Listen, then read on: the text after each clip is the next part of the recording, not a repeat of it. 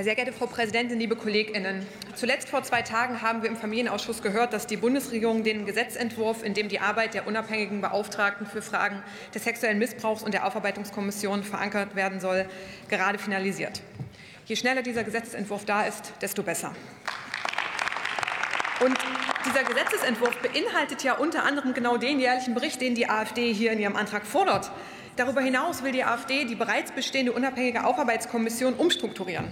Nach dem Willen der AfD soll die nämlich auch politisch besetzt werden. Die Fraktionen im Bundestag sollen VertreterInnen benennen. Diesen so sensiblen Bereich zu politisieren, lehnen wir entschieden ab.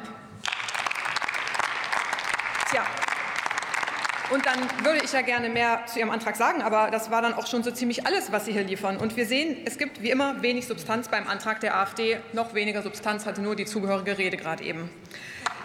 Ich möchte daher, ich möchte daher gerne die Gelegenheit nutzen,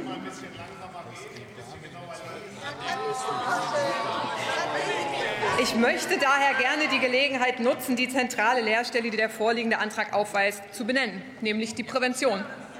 Wir müssen dringend darüber reden, wie wir Kinder stärken können. Wie können wir sie in die Lage versetzen, Grenzen aufzuzeigen und sich Hilfe zu holen? Dafür braucht es eine frühzeitige Sexualkundeerziehung. Denn nur wenn Kinder wissen, dass ihnen Unrecht geschieht, können sie darüber sprechen.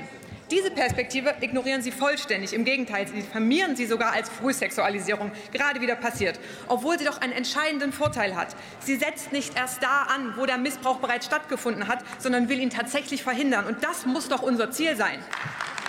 Und das fängt in der Kita an. Dort müssen Kinder lernen, wie ihre Körperteile heißen. Sie müssen lernen, welches Verhalten akzeptabel ist und welches nicht. Und sie müssen lernen, dass Nein nun mal Nein heißt und dass sie das auch sagen dürfen. Das geht in der Schule weiter. Da braucht es Ansprechpersonen und Anlaufstellen, die müssen bekannt gemacht werden. Da braucht es mehr Medienkompetenz auf den Lehrplänen, ganz klar. Denn viele Taten spielen sich entweder im Internet ab oder werden dort angebahnt. Aber all diese Konzepte können nur umgesetzt werden, wenn es in Schulen und Kitas genug Personal gibt. Genug ErzieherInnen, LehrerInnen und SozialarbeiterInnen, die solche Angebote entwickeln und durchführen. Je mehr wir die Strukturen stärken, desto besser kann Prävention funktionieren. Und außerdem brauchen die Fachkräfte die zeitlichen Kapazitäten, um Missbrauchsfällen nachzugehen, wenn sie das Gefühl haben, dass etwas nicht stimmt. Denn auf das familiäre Umfeld allein können wir uns nicht verlassen. Ein Viertel der Fälle findet im engsten Familienkreis statt. Umso wichtiger ist ein starkes soziales Netz und Aufmerksamkeit der Gesellschaft. Es reicht also nicht, nur punktuell an diesem wichtigen Thema zu arbeiten. Wir müssen beim Kampf gegen sexuellen Missbrauch von Kindern und Jugendlichen den gesamten Kinder- und Jugendbereich in den Blick nehmen. Und umso wichtiger finde ich es, dass Herr Staatssekretär Lehmann auf meine Nachfrage im Ausschuss gesagt hat, dass das Thema Prävention ein wichtiger Teil dieses Gesetzentwurfs sein wird. Ich verlasse mich da auf Sie, liebe Koalition.